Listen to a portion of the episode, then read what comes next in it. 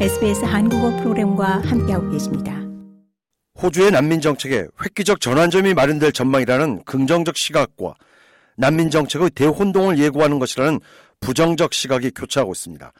다름 아닌 지난 9일 연방 대법원이 추방될 곳이 없는 사실상의 무국적 상태의 난민을 난민 수용소에 무기한 구금하는 것은 불법이라는 판결을 내렸기 때문입니다. 즉 해당 대상자들을 난민 수용소에 무작정 구금해서는 안 되고 지역 사회에 방면해야 한다는 판결이 내려진 겁니다. 19년 전에 논란이 됐던 판결을 180도 뒤집은 겁니다. 연방 대법원의 판결로 당장 해당 대상자 92명의 난민 희망자의 지역사회 방면이 임박하는 등 인권단체들은 크게 환영하고 있습니다.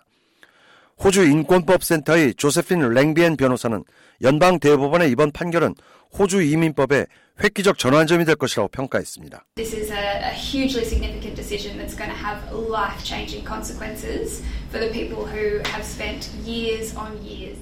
조세핀 랭비엔 변호사는 이번 판례는 대단히 의미가 깊은 것으로 난민 수용소에서 자신의 앞날을 전혀 모른 채 무작정 하염없이 난민 수용소에 구금되어 온 사람들에게는 인생의 전환점이 마련될 것이라고 평가했습니다. 반면 연방 야당 측은 호주 난민 정책의 혼동을 예고하는 판례로 연방 정부의 허술한 대응이 이 같은 상황을 초래한 것으로 정부 차원의 단호한 대책 마련이 요구된다고 지적했습니다. 즉 노동당 정부의 난민 정책이 총체적 위기로 내몰렸다는 경고이며 즉각적인 대책 마련을 촉구하고 있는 겁니다. 야당의 예비 내무장관 제임스 패터슨 의원은 정부는 이번 판결 결과에 미리 대비해서 범죄자들의 호주 미립국을 미연에 방지할 수 있는 조치를 취했어야 했다고 거듭 질타했습니다. This was an outcome that was always foreseeable and possible. They should have had a plan B ready to go to introduce to the Senate today to make 제임스 패터슨 예비 내무장관은 충분히 예견된 결과로 즉각적으로 플랜 B를 가동하는 유연성과 기동력을 발휘해 범죄자들의 호주 미립국을 철저히 봉쇄해 호주 지역사회를 보호해야 한다고 지적했습니다.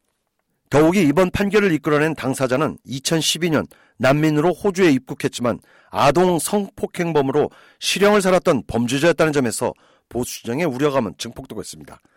해당 당사자는 NZYQ라는 가명으로 알려진 미얀마 출신 로힝야족 남성으로 2015년 호주에서 아동 성폭행죄로 유죄를 선고받고 실형을 살았습니다.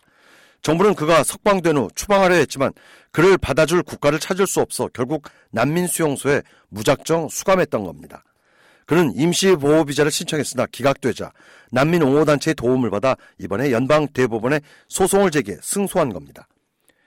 NZYQ 측 변호사는 NZYQ의 경우 추방될 곳이 없어 사실상 무기한 구금되는 것이라며 이는 구금이라는 행정적 처분을 넘어 사법적 징벌의 성격이 있어 행정부가 사법부의 영역을 침범한 것이라는 논리를 펼쳤고 연방 대법원은 이를 받아들인 겁니다. 멜버른 로스쿨에서 무국적자 문제를 연구하는 미셸 포스터 교수 역시 전 세계 무국적자는 무척 많다는 점을 부각시켰습니다. For many people, up to millions of people around the world, the country in which they are born does not grant them citizenship.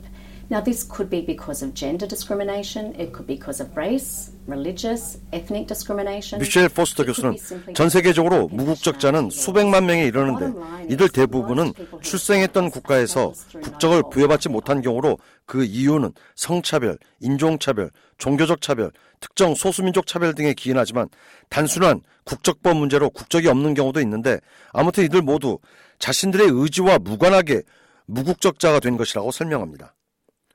호주 난민 수용소에는 현재 천여 명이 구금되어 있는 상태이고 이 가운데 31명이 무국적자로 파악됐습니다.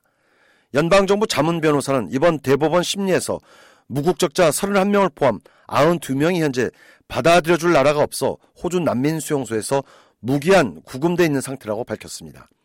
미셸 포스터 교수는 이번 대법원의 판결은 단순히 92명의 피수용자들이 지역사회 방면에 국한되지 않을 것이라고 내다봅니다. It's certainly possible that this may give rise to claims for compensation 미셸 포스터 교수는 이번 대법원 판결은 결과적으로 이들 92명의 난민 수용소 구금이 불법으로 특정했다는 점으로 결국 정부에 대한 배상 소송으로 이어질 것으로 전망했습니다. 한편 연방 야당을 중심으로 보수층에서 이번 대법원 판결에 대한 우려의 목소리가 높아지자 노동당 정부는 충분한 보완 조치를 마련할 것이며 우려할 문제가 전혀 없다라고 강변했습니다. 반면 녹색당은 닉 맥킴 연방 상원 의원은 연방 정부는 좌고우면하지 말고 즉각 대상자들을 지역사회에 방면하고 강제 수감 정책을 완화하라고 주문했습니다. What is critical now is that the Labor Party acts with the utmost haste to free anybody. 닉 맥킴 상원 의원은 가장 중요한 점은 노동당은 즉각 이번 연방 대법원 판결의 대상자들을 난민 수용소에서 즉각 석방하는 것이라고 목소리를 높였습니다. 언론 보도에 따르면 연방 정부는 현재 80명 가량을 지역 사회에 방면할 준비를 하고 있는 것으로 알려졌습니다. 좋아요, 공유, 댓글, SBS 한국어 프로그램의 페이스북을 팔로우해 주세요.